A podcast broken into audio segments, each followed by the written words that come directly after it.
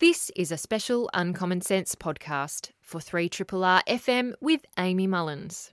The interview you're about to hear is with journalist, author, and climate activist Bill McKibben. Bill joined me via Skype from America to talk about his new book, Falter Has the Human Game Begun to Play Itself Out? And you're tuned in to Uncommon Sense on 3RRR FM in Melbourne. I'm Amy Mullins, and I'm pleased to have with me now, joining me from Vermont, Bill McKibben, who is the author of Falter Has the Human Game Begun to Play Itself Out? Bill McKibben is an American journalist and activist. He's written 15 books, including the bestseller The End of Nature, of course, which um, is very relevant to the text that we'll be discussing now. And um, this book in particular is a powerful call to arms from an eminent environmentalist. So I think, particularly in Australia, we would need need a call to arms now more than ever. And of course, we're probably not alone. So I welcome now Bill McKibben and thank you so much for joining me, Bill. Well, what a pleasure to be with you, Amy. It's great to uh, finally get to pick your brain um, because reading through this book, it's so compelling. And um, I was struck by just how engaged you are on the research and the developing catastrophe that is climate change, not just from a, an American perspective, but a global perspective. So I think this book is particularly valuable from that um, big picture look that you've really set out to achieve. So, first up, I wanted to talk a little bit about the title of the book and particularly the subtitle Has the Human Game Begun to Play Itself Out? First of all, in terms of the human game, what would you characterize as the game that we're currently playing and have been playing? well, it's a broad title, but the, the human game, I guess, is everything. It's, you know, uh, music and art and commerce and sex and dinner and love and uh, all the things that, that mark our species as distinctive and all the things that are under threat from the ecological recklessness of the moment and perhaps from some of the technological hubris of the moment too. Uh, you know, I, I wrote, as you said, the first book for a general audience about climate change uh, way back in 1989. And so, in one sense, this book follows up uh, by saying, looking at where we are now since we ignored the warnings we got three decades ago. And it also tries to look at some of the threats, uh, artificial intelligence, human genetic engineering, that are kind of where climate change was 30 years ago a, a nascent and understandable threat, but still perhaps uh, we haven't taken the fateful steps. And maybe we could have this discussion in advance instead of after the fact. It certainly does seem to be quite common that we'll often downplay the seriousness of an issue because it hasn't yet become apparent what the effects of certain things are. And we're particularly optimistic, if not sometimes in denial, about a lot of the impacts that we can even prove are currently happening due to climate change in terms of, in the first um, chapter at least, you're talking about what the human game is and what humans have achieved and the aspects of life that make human life quite unique.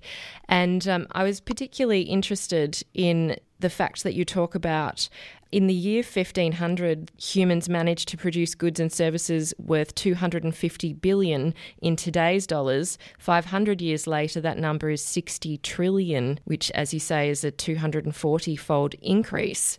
So that highlights how we've, since the Industrial Revolution, really ramped things up in terms of the creation of goods and, as you say, services. And you highlight some of the important authors who have been talking about the need to be sustainable in the sense of producing goods and in the sense of managing the world's resources. Where do you think we're at in terms of the understanding that perhaps we can't grow in an upward trajectory? Because that is clearly, as you said, the neoliberal focus of the past and the current, which is to just assume that we can continue to grow and that economies will not recede and um, the populations will grow as well.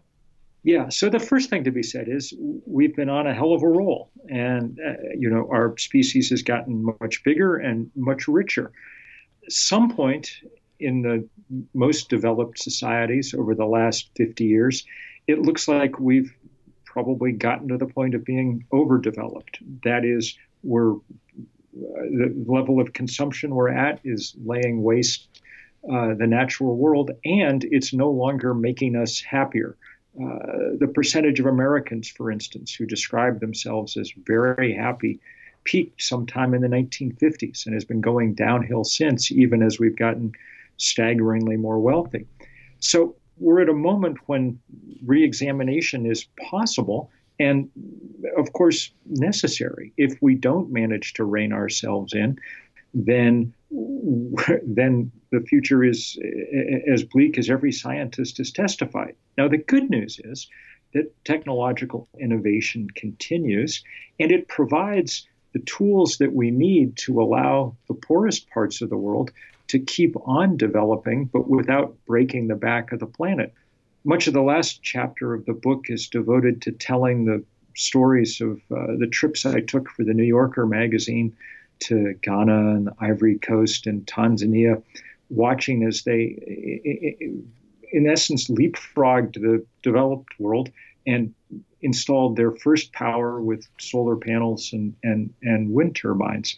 And the fact that modernity can come now through environmentally more or less benign technologies is a, a, really happy thing. It means we don't have to choose between kind of destitution on the one hand or environmental destruction on the other. You highlight some really interesting um, micro projects that really come down to individual communities that are actually taking steps to solve their own problems and contribute to the solution to climate change. I also wonder whether it might in some ways, not always, but in some ways, contribute to complacency. Because a lot of the perhaps richer people who have vested interests in the system as it stands, particularly in fossil fuels, they certainly in various ways have suggested that one can adapt and that technology is going to continue to increase and of course we'll somehow be able to adapt our way out of the situation we find ourselves in. Now reading the book that you've written Falter, I would see that that's clearly not possible, but I'm interested in your thoughts on the flip side of technology, it having positives, but also perhaps contributing in some ways to ways of avoiding action. Look, the idea that there's some in the future some technological fantasy solution that's going to somehow magically suck all the carbon out of the air or something is i mean that's magical thinking. We got the gift that we needed. The engineers have done their job and brought down the price of a solar panel, the price of a wind turbine, the price of a battery to store that energy. I mean, you guys have gotten to look fairly close up there in South Australia, for instance, with the huge battery that, that Mr. Musk installed. This technology is there. If we want to use it, we can now deploy it at scale. And the only thing really that's standing in the way is the immense political power of the fossil fuel industry. They're traditionally the richest industry in the world.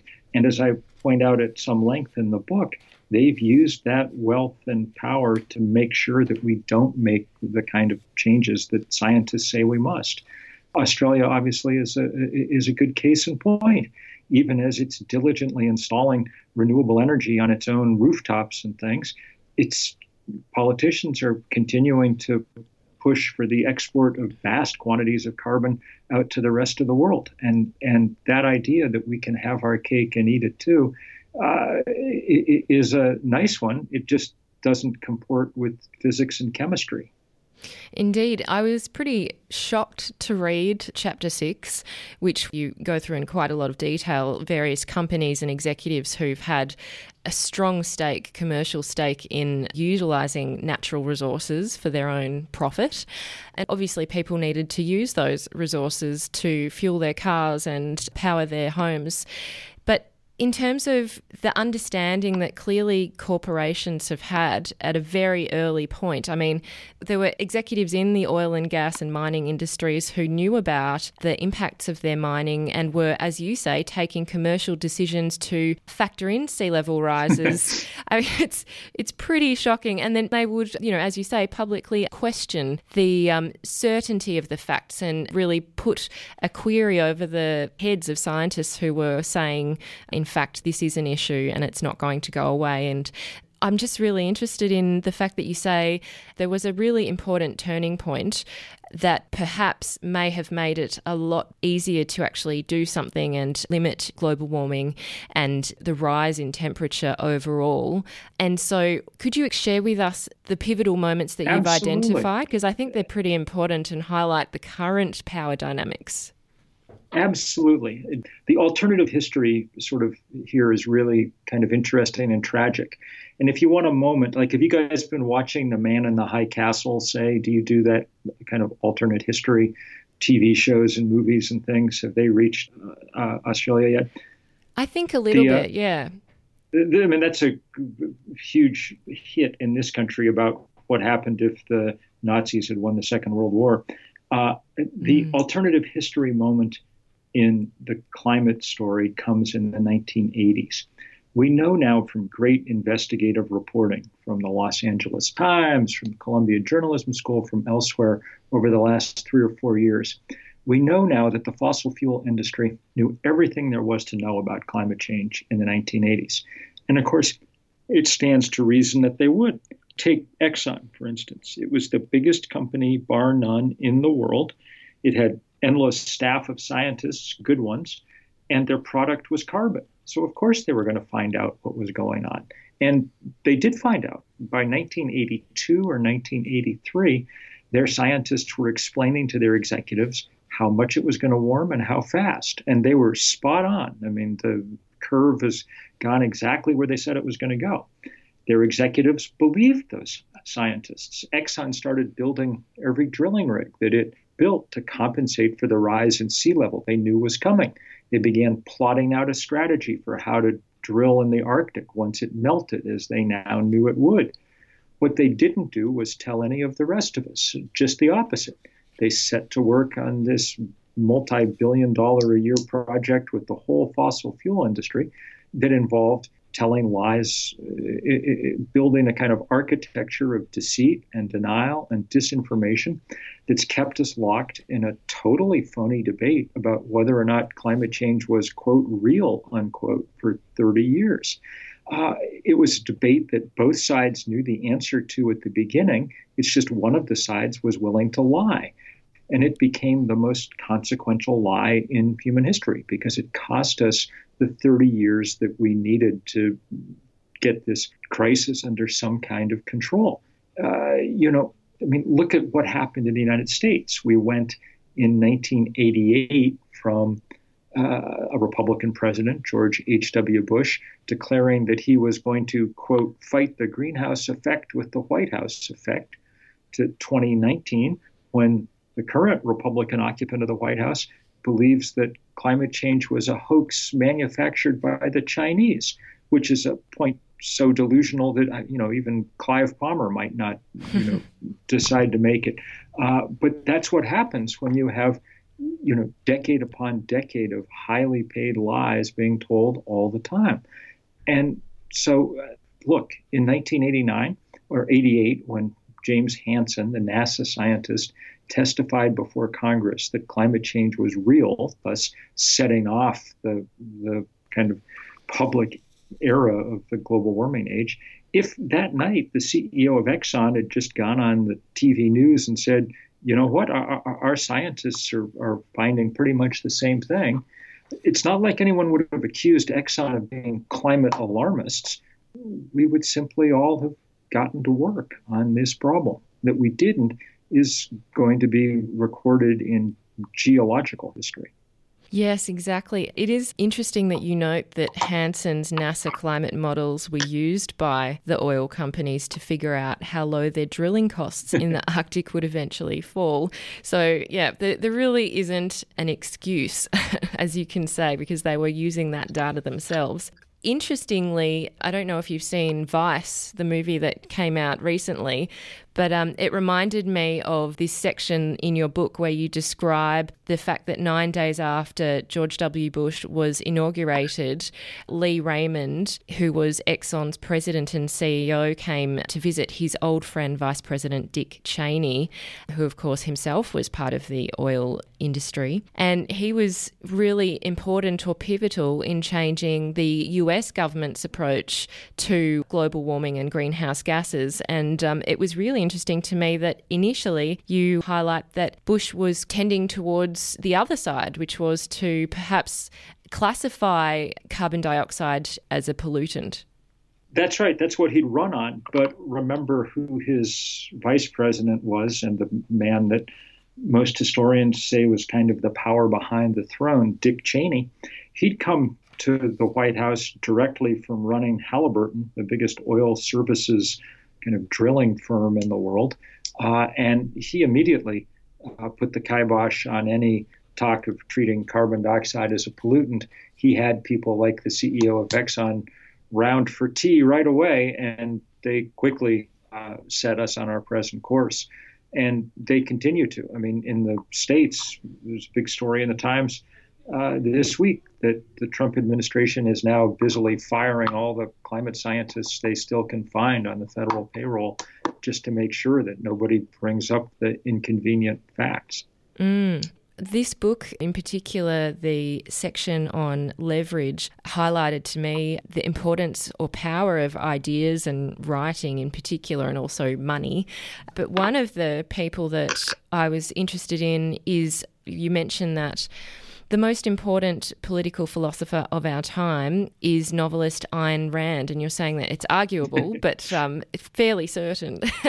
and I wasn't particularly familiar with Rand's work myself. I'm sure she is familiar to many others, though.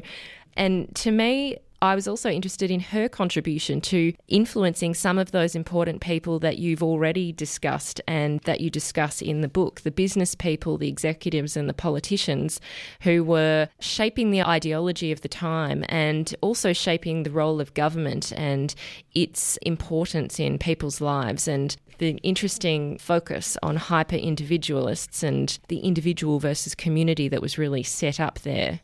Yeah, well, I mean, let's begin by saying Ayn Rand was not important because she had fascinating new ideas. I mean, she might as well have been writing with a crayon. Um, uh, you know, her classic novels, The Fountainhead and Atlas Shrugged, are turgid celebrations of what we would now call the 1%.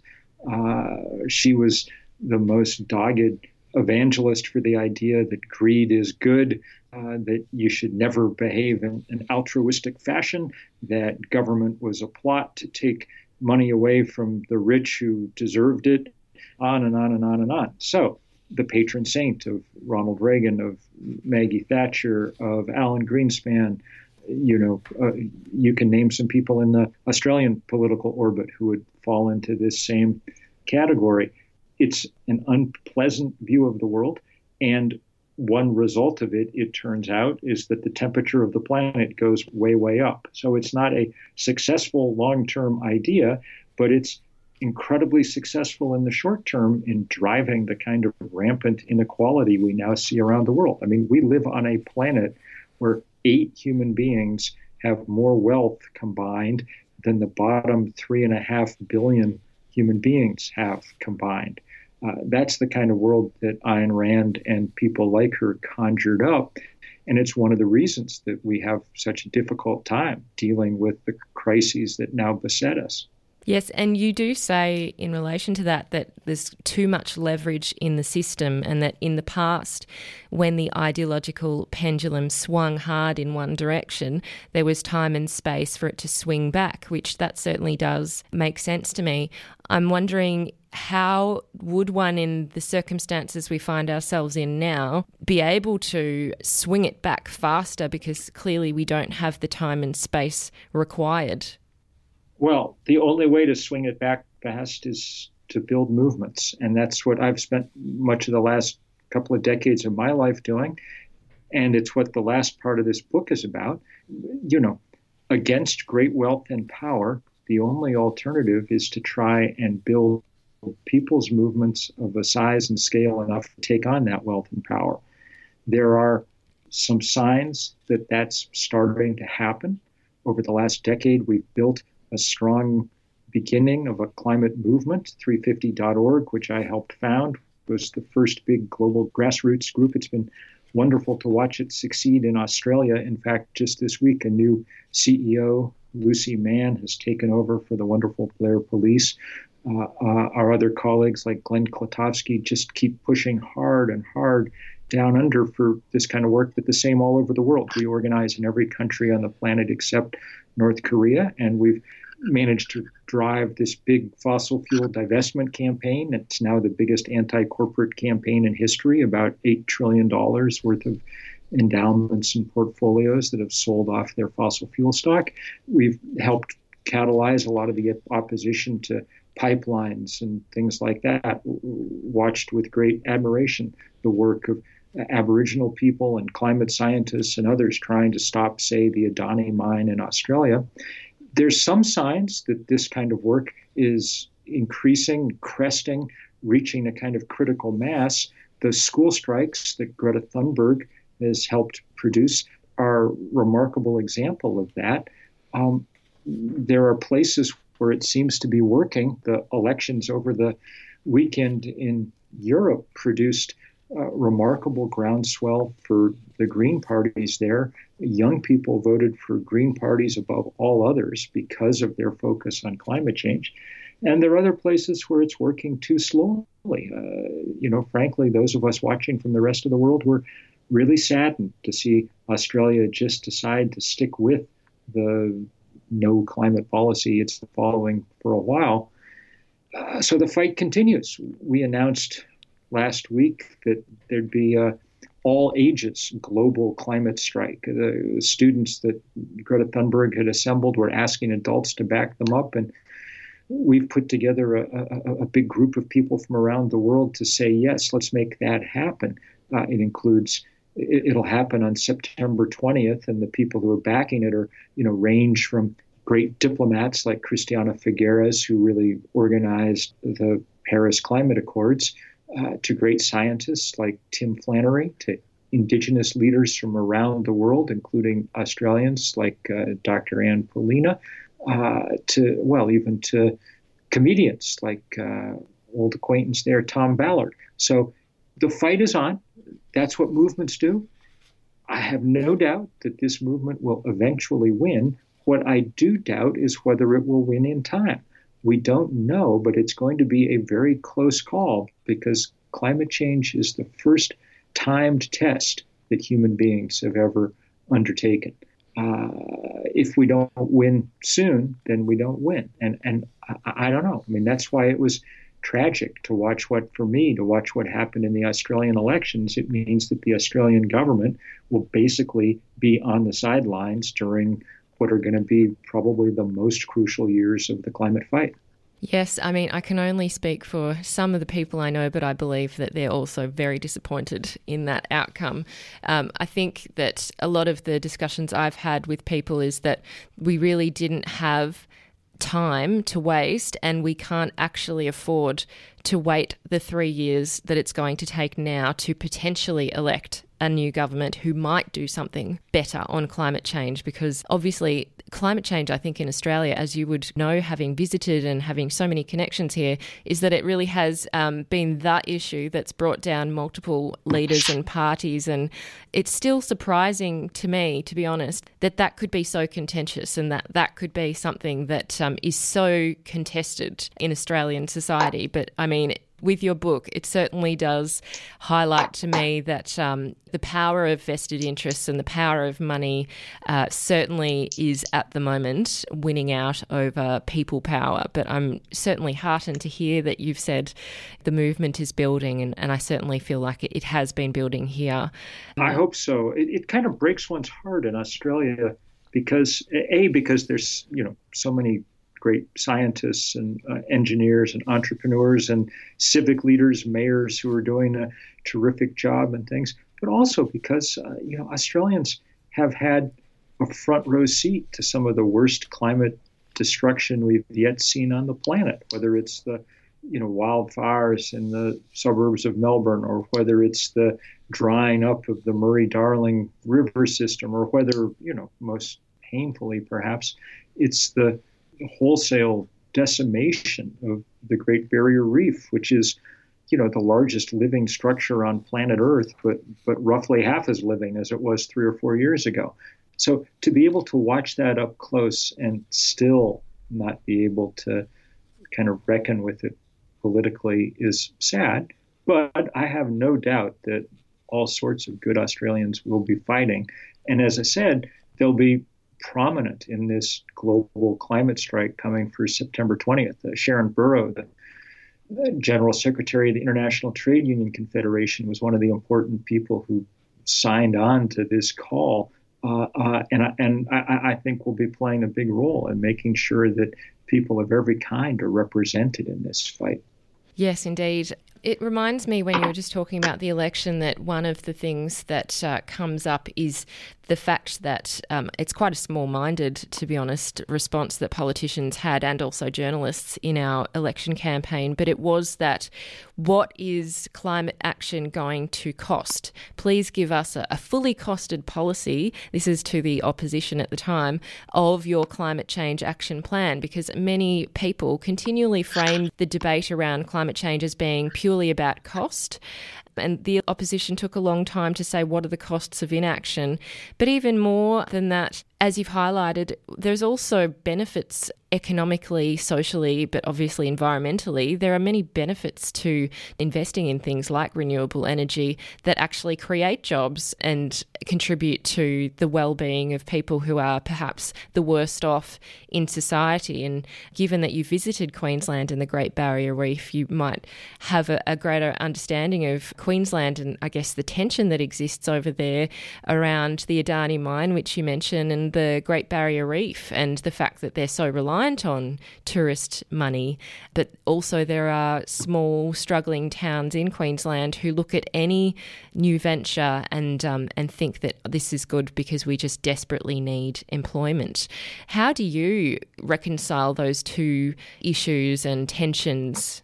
Well, I mean, this is uh, the same the world round. The truth is, I mean, we look at a country like the United States where Donald Trump talks constantly about coal miners. There really aren't very many coal miners left, largely because mining has been so remarkably automated.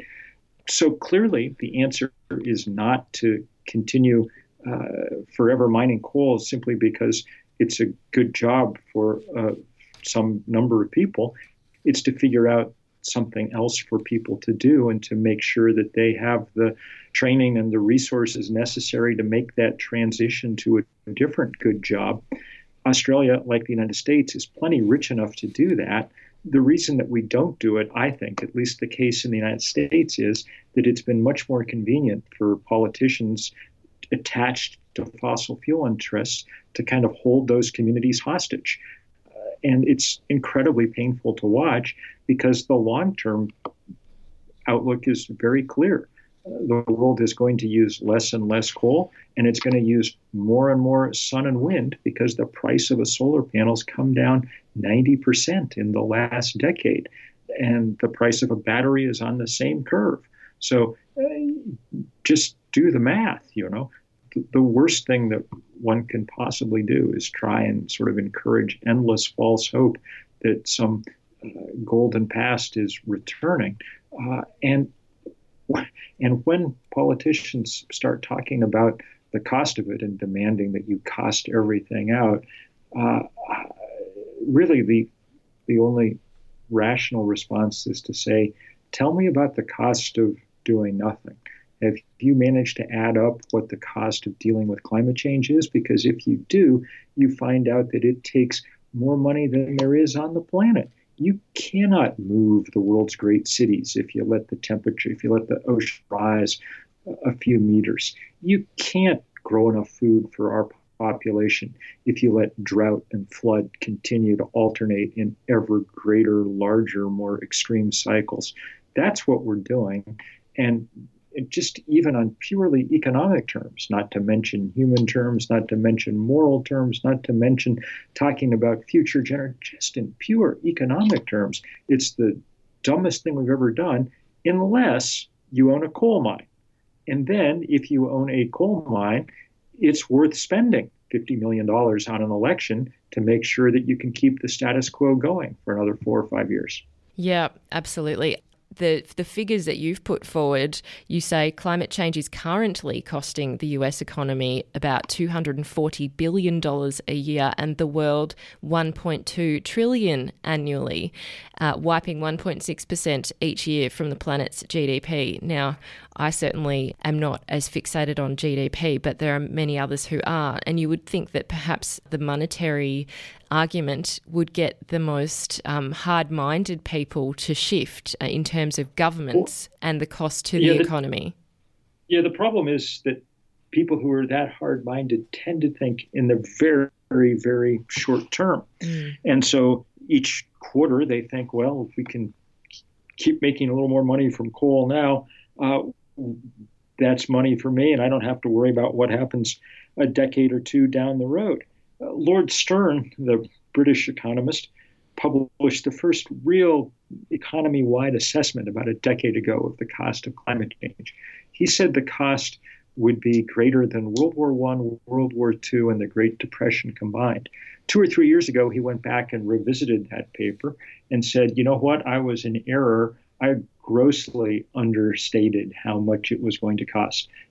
Each passing month, the scientists give us new data about how much quicker the seas are rising, uh, how much quicker the permafrost is melting, uh, how much quicker we're seeing uh, the spread of forest fire. Uh, look, the phrase, if there was one phrase for the 21st century, it would be faster than expected because mm. that's what scientists are saying over and over again. And every time they do that, you should hear a cash register ringing because the price of climate change just went up.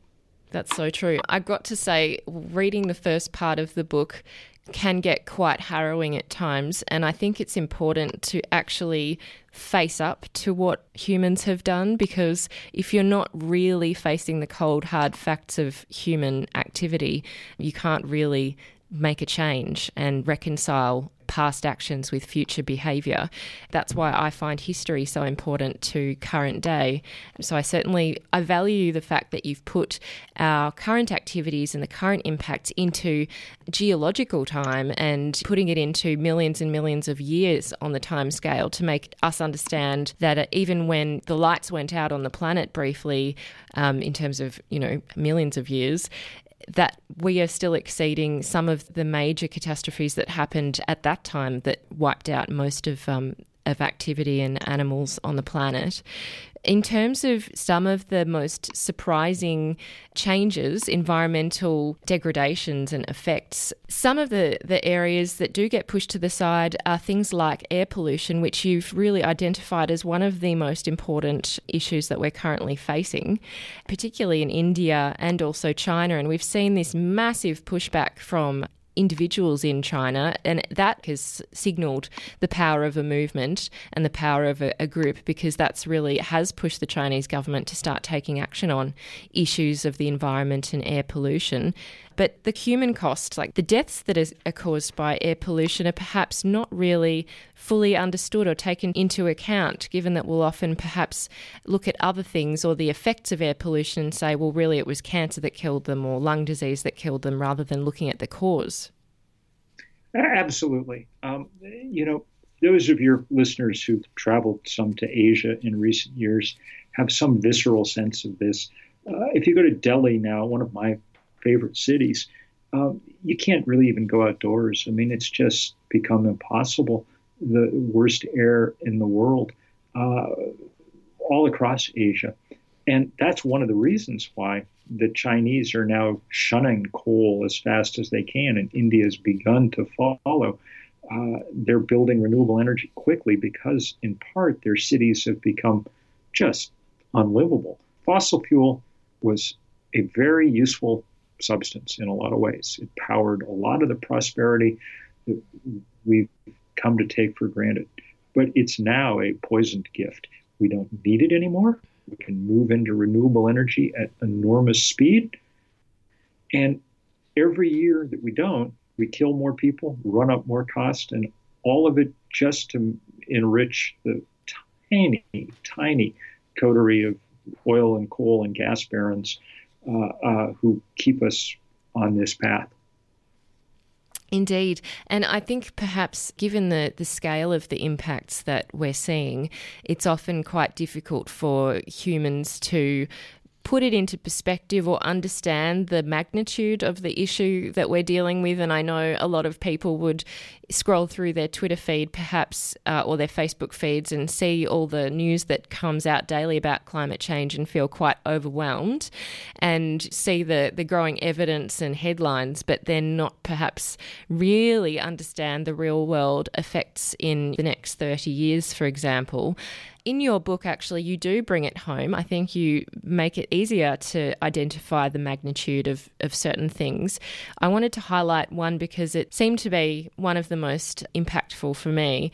You were talking about fossil fuels and the rising concentration of carbon dioxide in the atmosphere, and you said that it's increased from 275 parts per million to 400 parts per million over a 200 year time frame and we're then uh, on our trajectory if we continue the way we are we would increase it up to 700 parts per million or more.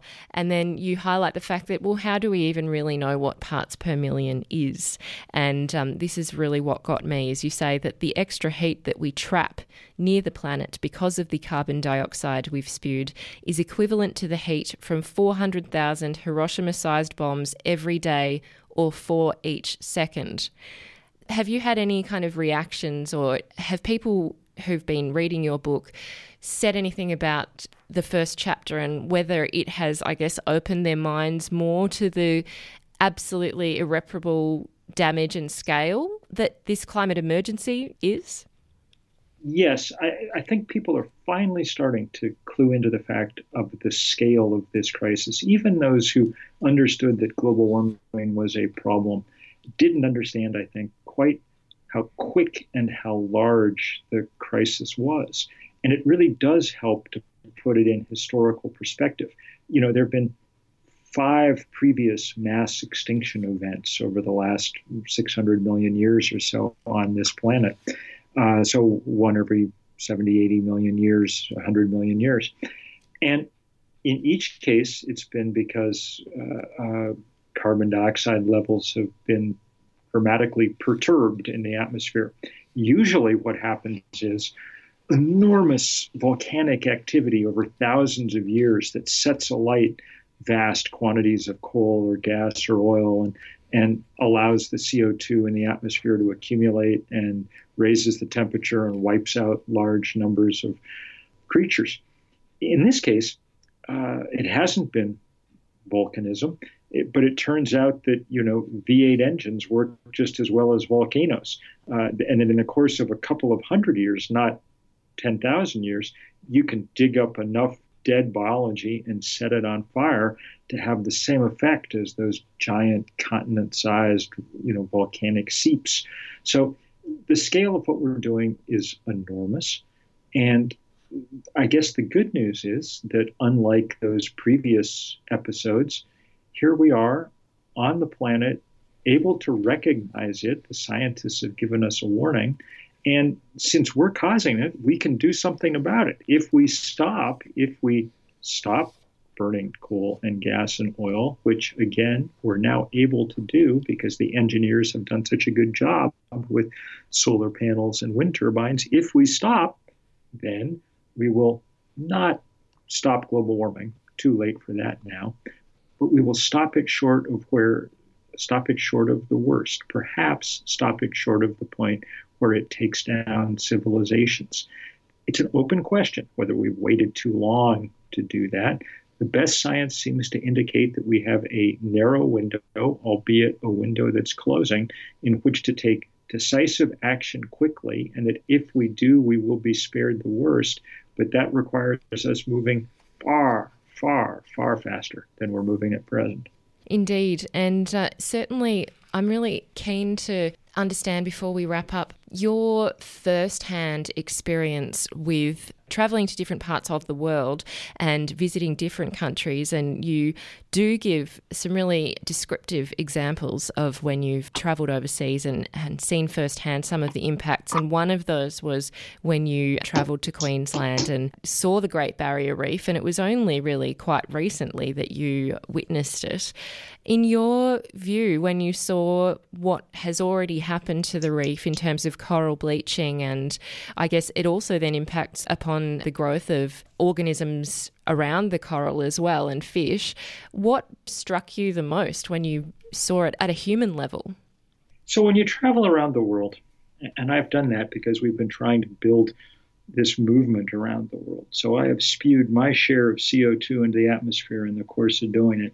But in the course of that, yeah, I've gotten to see a lot of destruction. Now, look, uh, the iron law of climate change is the less you did to cause it, the worse the damage that's wrecking your life.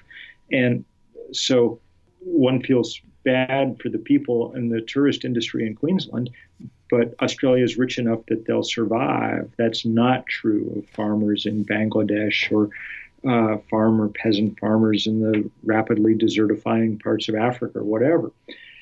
But man, to get on the Great Barrier Reef, we went out in a boat with the same people who'd taken David Attenborough out three years earlier when he was filming Blue Planet. And they took him. You'll probably recall the most epic scene in that whole 10 part or whatever it was documentary series was the coral spawning at that one spot along the outer reef there. And it, it was, you know, just a ballet of fertility, uh, incredible to watch. Well, we went to exactly the same spot, the same GPS coordinates, the same reef with the same people because they wanted to show us what it looked like three years later. Now, what it looks like three years later is a parking garage.